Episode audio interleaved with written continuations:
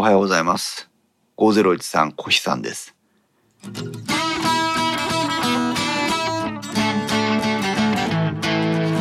ということで、えー、ログ5013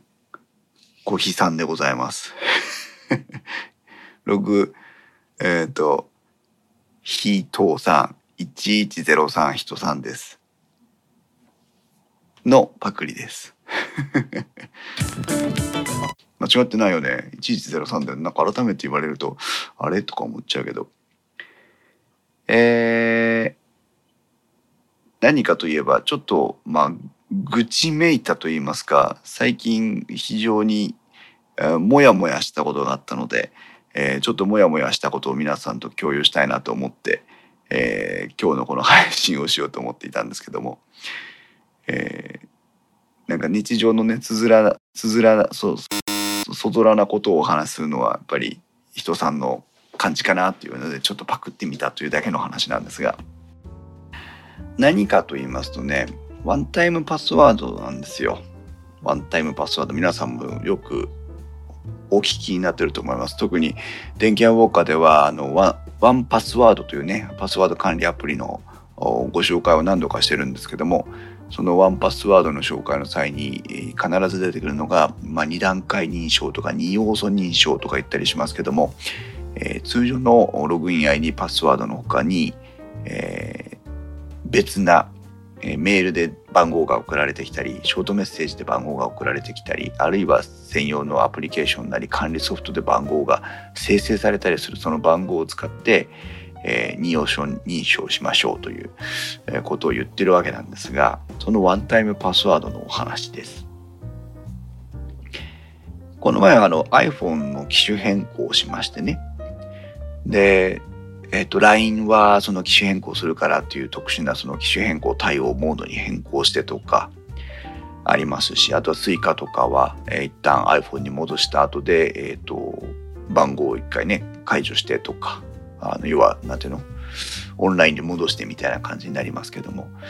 えー、やったりとか。まあ、ただパソコンの iTunes を経由してバックアップリストラをしてますから、あ多くのものはそのまま素直にえーと、新機種の方にも移行されてくれるんですけども、えー、銀行のねワンタイムパスワードこれがね前も実はあの2回目なんですけども厄介なんです2回なのに厄介なんですよ何かというとワンタイムパスワードを完全に解除してからでないとえー、機種変更しても要は次の機種ではその使用は認めませんよという話なんですね。でまあセキュリティ上の問題でしょうからそれはまあそうですかと思うんですけどもこの解除の仕方がねえらいめんどくさいんです。まあ、よく読んでやりなさいよっていうだけの話なんですけど、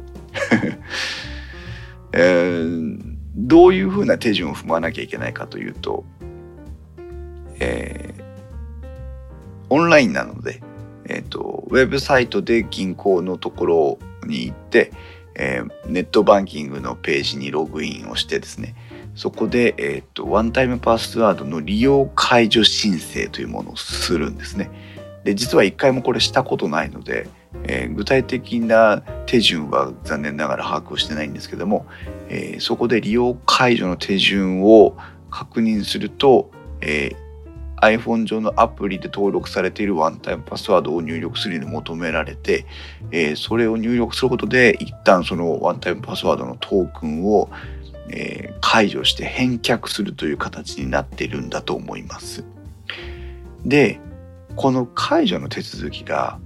えー、そのオンラインのネットバンキングの中が手動で動いて、えその他の部分で解除されなければそれまでなんですが、オットスリッパちゃんさんいらっしゃいませ？もうね、一本取り終わったんだよ。で、えー、実はこのアプリ側、ワンタイムパスワードのアプリ側でも、えっ、ー、と、トークンの解除っていうのができるんですよ。で、これがね、えっ、ー、と、銀行の専用のアプリじゃなくて、どことは言いませんけど、えー、とあるところが作ったワンタイムパスワードの管理用のアプリでそれをまあ銀行側のシステムが利用してるみたいな感じになってるんです。でおそらくあの銀行でワンタイムパスワードの運用はこれを使ったらいいですよっていう売り込んでいるメーカーなんですよ。まあ非常に大手なんですけど。だからこの銀行、私が使っている銀行だけの、えー、ワンタイムパスワード管理用のソフトではないんです。アプリではないんですね。で、えっ、と、アプリの方でその解除するという項目があるので、えー、あじゃあここで解除すればいいのでと勘違いをしてアプリ側でそのワンタイムパスワード利用の解除をしてしまうとこれがもう罠でえっ、と何の認証も確認もなくワンタイムパスワードの、えーと、トークンを解除するんです。でそうするともう、えーとオンライン上ではお前にはワンタイムパスワード発行する段取りになってるんだからワンタイムパスワードよこせよと言われでもアプリ側ではいやいやワンタイムパスワード解除したいしってことになりもうのきののっぴきならない状態になります。もう行きも帰りもできないという状態になってしまうんですね、うん、で、えーと、じゃあそういう状態になるとどうなりますかというと、えー、銀行の、えー、ウェブサイトからお問い合わせを出します。お問い合わせを出してですね、えー、こうこうこういう手順でこういう失敗をしてワンタイムパスワードの、利用も解除もできなくなりましたというお話をするんですがそうすると何のリアクションもなくですね、まあ、自動返信はあるんですけども何のリアクションもなく「はい深さんいらっしゃい」何のリアクションもなく銀行からですね3日後ぐらいにですねえっ、ー、と、利用解除申請書類というのが届くんです。えー、これ、これもまたね、ちょっとどうかなと思うんですけど、えー、銀行得意のあの読んでもよくわからない書類が来るんですね。で、えー、一生懸命ない頭を絞って読み解くとワンタイムパスワードを正規の手順で解除しなかったのでワンタイムパスワードを、えー、書面によって利用を解除したいという、えー、申請書になっていましてそれをチェックします。でそこにもう一つね利用開始時ん利用開始時えー、なんつったかな？もう名前も出てきませんけど利用開始をする際の、まあ、いわば秘密のキーワードみたいなのを登録していますか？という謎の問いかけがあってね。もしそれを覚えてないなら、えー、一緒に解除できますという。でまあここだけは親切かなと思ったんですけど、えー、覚えているかいないかもわからないというか質問の意味がわからないんであれば、え、ー、と念のため解除してくださいというふうに書いてあるんですね。まあその点だけは、まあ、親切かなと思いましたけど、えー、私今さまざまな登録をするとここの登録には何をしたここの登録は何て書いてあったっていうのをメモをそのワンパスワードの中にメモを取ってましてでもどこをひっくり返してもねその利用開始になんたらかんたらっていうのがメモがないんです。まあ、最終的にはあのメモの取り方が悪かっただけなん実はあったんですけどなんだこりゃってことでわからないからっていうんで、えー、とそれも解除をするわけなんです。でもほん、うん、まあいいや。で、えー、簡易書き留めで銀行に返送することになってまして簡易書き留めかよとか思いながらね。これ郵便局に直接出しに行かないと受け取ってもらえないので、えわざわざ時間を見つけて郵便局に行かなきゃいけないというね。それで、えー、しょうがないんでもう早速これワンタイムパスワードが使えないとオンラインでの処理が滞るのでしょうがないんであの早速郵便局に出しに行きましてね。一つ面白いなと思ったのは郵便局の簡易書き留め。今そのいわゆる受領なんだ引き受け証みたいな簡易書き留めを受け取りましたよという、えー、書面をくれるんですけど面白いですよ。あのバーコードリーダーみたいなハンディスキャナーが郵便局の窓口端末にはついてるんですけどあれでバーコードを読むようにして、えー、私の封筒をピコピコやってるんですよ。ただ私の封筒にはバーコードなんか一切ないわけ。で何してんのかなと思ったらね写真撮ってました。バーコードリーダーでその書面の写真あ書面じゃない封書の写真を撮ってこの封書をお預かりしましたよっていうその受領書が出てくるんですよ。おーってバーコードリーダーの形してんのに撮影できるんだっていうことはバーコードリーダーじゃなくてそもそも、えっと、画像を撮影してバーコードを画像処理してるんだなっていうふうに思ったんですけどおそらくそういう仕組みなのかなと思うんですけどまあそれちょっと余談でしたけどねあそうそう今タイムラインからスリッパジャンさんもね会員書き留め出した時にスキャンした伝票をもらいましたって言ってそれが出てくるんですよ。はい。で、えっ、ー、と銀行に出しました。それからねまた何のリアクションもないんです。何のリアクションもないままねえっ、と営業日じゃなくて、えっ、と普通に延べ日数で土日も含めてですけど10日ぐらい経ったかな。10日ぐらい経ったら突然ポコッとまたメールが来て、えっ、と、ワンタイムパスワードの利用解除申請を引き、あの、処理を終了しましたみたいなのが来ました。なんなんだこのレスポンスの悪さはと思って。ね、会議書き留め、じゃないあの書面をお送りしましたのでとかさ、えー、書面を受領しましたのでとかさ、あって叱るべきだと思うんです。そこまで求めてはいけないのかもしれないんですけど、あるいはそれがなかったとしても、えー、この問い合わせをした時には、えー、およそ何日後に署名をお送りしますと。書き込んで簡易書き留めであの返送してくださいと。えー、返送してからおよそ何日ぐらいで、えー、メールで、えーと、処理結果をお伝えしますとかさ、いうそのモデルケースが書いてあればね、また全然違うと思うんですけど、まあ、何の情報もないという。で、えー、実は今日かな、そのメールが届きまして、まあ、出張先にもノートパソコンとか持ち込んでますので、早速、えー、じゃあもう一回ワンタイムパスワードの登録するかということで、トークンの登録を始めるわけなんですけども、えー、改めてやってみるとね、登録の仕方もよくわかんないんだな。えっと、最初にやろうとすると、その一番最初に出てたその秘密のパスワードみたいなのを設定してくださいって言うんですけど、だって、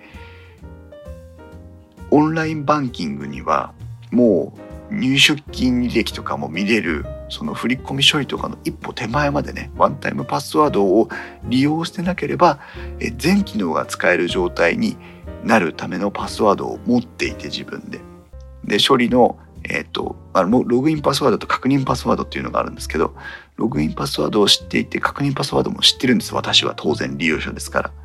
その利用者に対してワンタイムパスワードを使い始めるためにわざわざそれの登録にしか使わないその利用開始時のパスワードを登録しなさいというのをまず投げかけてくるのね。それがまず意味不明。で、その登録にしか使わない秘密のキーワードみたいなやつは、えっ、ー、と、ワンタイムパスワードの管理用のアプリで入力することもないんです。ただ単純にウェブ上の手続きの過程で一番最初にワンタイムパスワードを登録する前に、えー、登録した秘密のキーワードをワンタイムパスワードの登録の手続きの中で使うという。何の意味があるのこれ。だってログインしてるんだぜっていう。うん。まあちょっと謎ですけど。でその秘密のキーワードみたいなのを登録してえー、それからえっ、ー、と何の説明もなくえっ、ー、と何パスワードって言ったのかな？なんかあのワンタイプパスワードみたいなのがメールで来るんですいきなりとりあえずね。でこれは何しなさいよっていうのがわからないままにえっ、とワンタイムパスワードを発行するためのメールアドレスと、えー、そのワンタイムパスワードのアプリにあ違うワンタイムパスワードのトークンを発行するために、えー、求められるパスワードを入力するんです。ワンタイムパスワードを発行する利用申請をするときに使うパスワードを今ここで登録するんですよ。でも、ワンタイムパスワードを登録する手順はその次のステップにあって、その次のステップでパスワードを入力するために今このパスワードを登録するんです。そしてこのパスワードは次のワンタイムパスワードの発行するときに使うステップで使ったら終わりなんですよ。何の意味があるの？全然わかんない。で、えー、そのワンタイムパスワードのトークンを受け取るためのパスワードを設定して投げてあげます。で、次の画面でさっき突然送られてきた、えー、別なメールのパスワードを求められてこれはまあ本人認証なんでいいと思うんです。メールアドレスが正規のものでありますよっていう認証のために送ってきたものを入力するというのは非常に正しいやり方なので。そこでそのパスワードを入力し、えー、先ほどのその秘密のキーワードみたいなやつとワンタイムパスワードをトークンを発行するために新たに登録したパスワードみたいなやつを登録するというあの入力するということを経てえっ、ー、と、アプリ ID と、トークン ID だったかな？ちょっとうろ覚えですけど、2つの ID 番号が付与されます。実はこの、今日、それ今日やってて分かったんですけど、この2つの ID は、えっ、と、1回目ワンタイムパスワードを登録した時と同じなんですよ。っていうことは、私の口座に対して固有の ID なんです。本人 ID みたいなやつとトークン ID っていうのは私の口座にそもそも与えられてる ID なんです。だって前回と変わらなかったから。一回利用解除申請をしてまっさらな状態から登録したにもかかわらず前回と同じ ID と、えー、ID が表示されたということで私の固有の私じゃない口座の固有の ID なんですよ。だったらねそれをそれを結果的に何かっていうとそれを得るだけなんです。その ID をもらうために今のわけのわかんないパスワードのパスワードみたいなやつをどんどんと登録していかなきゃいけなくて。で、まあ、えっ、ー、と、とりあえず、ウェブ上での登録が終わります。で、えー、ワンタイムパスワードを入力してくださいという画面に切り替わって、あ、なるほど、これでアプリ側からワンタイムパスワード発行されたものを入力すればいいんだなというところまでたどり着きます。そして今度はアプリ側ですけども、えっ、ー、と、すでに入ってます、アプリが。ただし、えっ、と、トークンは削除してます。で、トークンを削除したところで、えっ、と、トークンがありませんよっていうエラーが表示されて、そこからもう行きも帰りもできない状態になってるんです。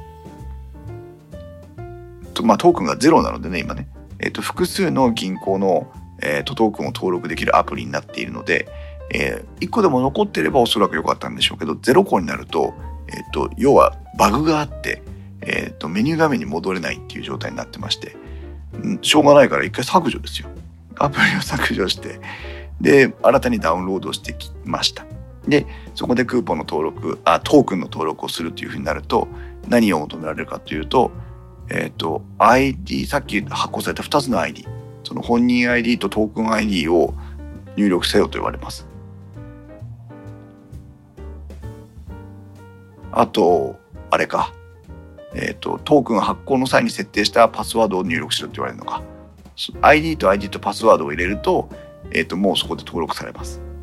で、えー、そこでワンタイムパスワード表示されたものをブラウザで打つと今度ブラウザ側がこのワンタイムパスワードは、えーと、本人のものとして認証できましたよってことでここでようやくワンタイムパスワード登録の手続きが全て終了するという。めんどくさいんです。めんどくさいんですよ。でえー、なんで私が悶絶をしているかと言いますとですね、ワンタイムパスワードってその他にもあります。代表的なのは Google オーセンティケーターというソフトアプリで管理するもので、いわゆる、まあ、え、ー、と、ワンタイムパスワードの、まあ、共通規格の一つといえばいいんでしょうかね。Google などで使用することができて、えー、私が使っているワンパスワードのアプリの中でも、えー、登録することができるワンパスワード、ワンタイムパスワード。えー、これはですね、えっ、ー、と、ワンタイムパスワードを登録しますよという風な流れになった時に、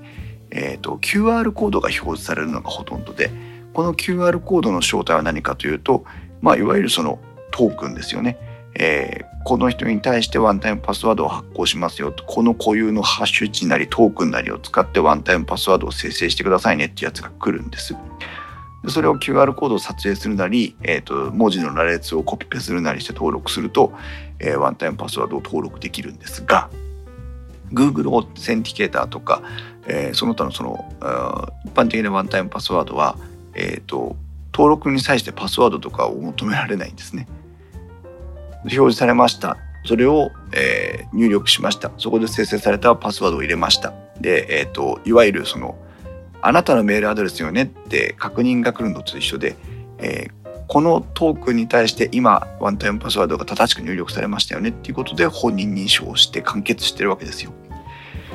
世界中のとは言いませんけど多くのワンタイムパスワードがこの認証登録方式を採用しているのにこの銀行のアプリの面倒くささは一体何なんだというところ。それからもう一つ。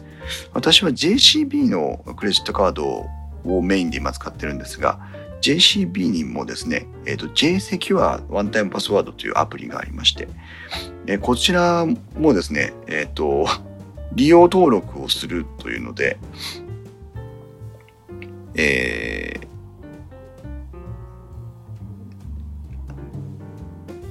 ー、アプリ利用登録 ID とアプリ利用登録パスワードを、うんと、JCB のサイトから取得をすれば、それを登録するだけで、えー、カードの登録ができてあとはまあワンタイムパスワードを繰り返してあげればそれで終わりという非常に、えー、簡潔極まりない、えー、登録方法になってます。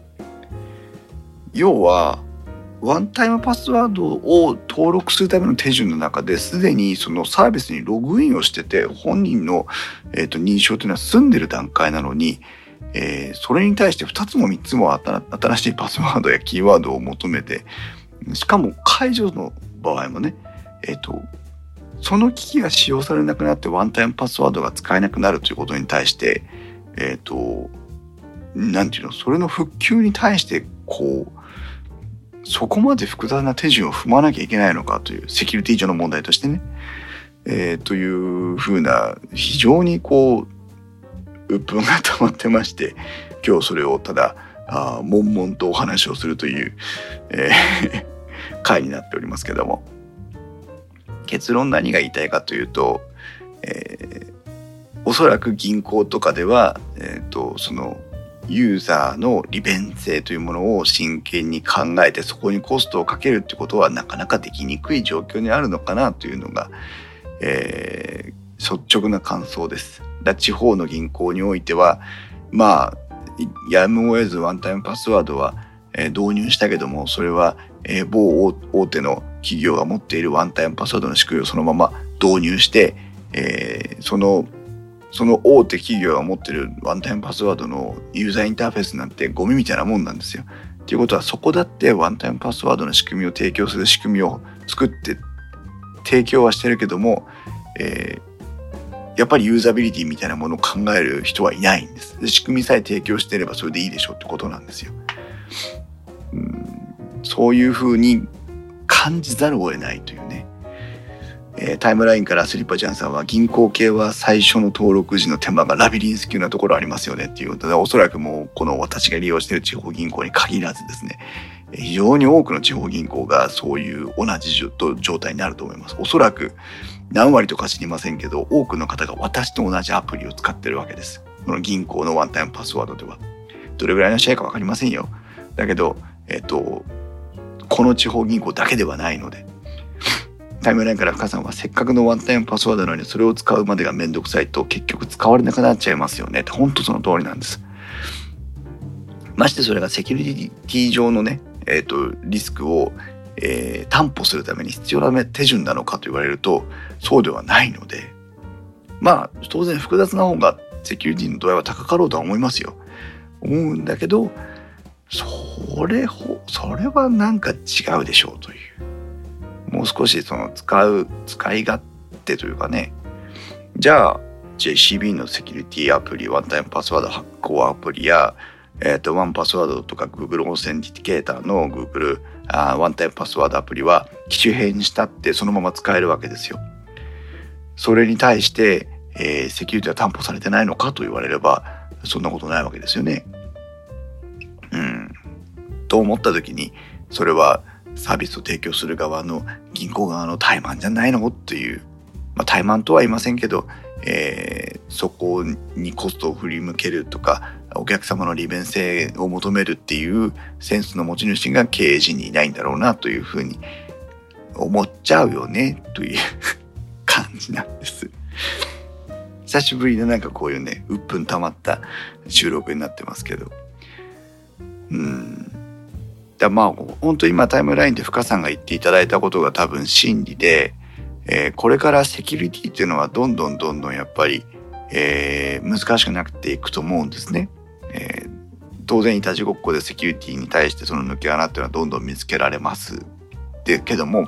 スマートフォンっていうのはスマートフォン自体にその生体認証の機能を持っていたりしますからそこまで使ってる人使ってない人はいますが、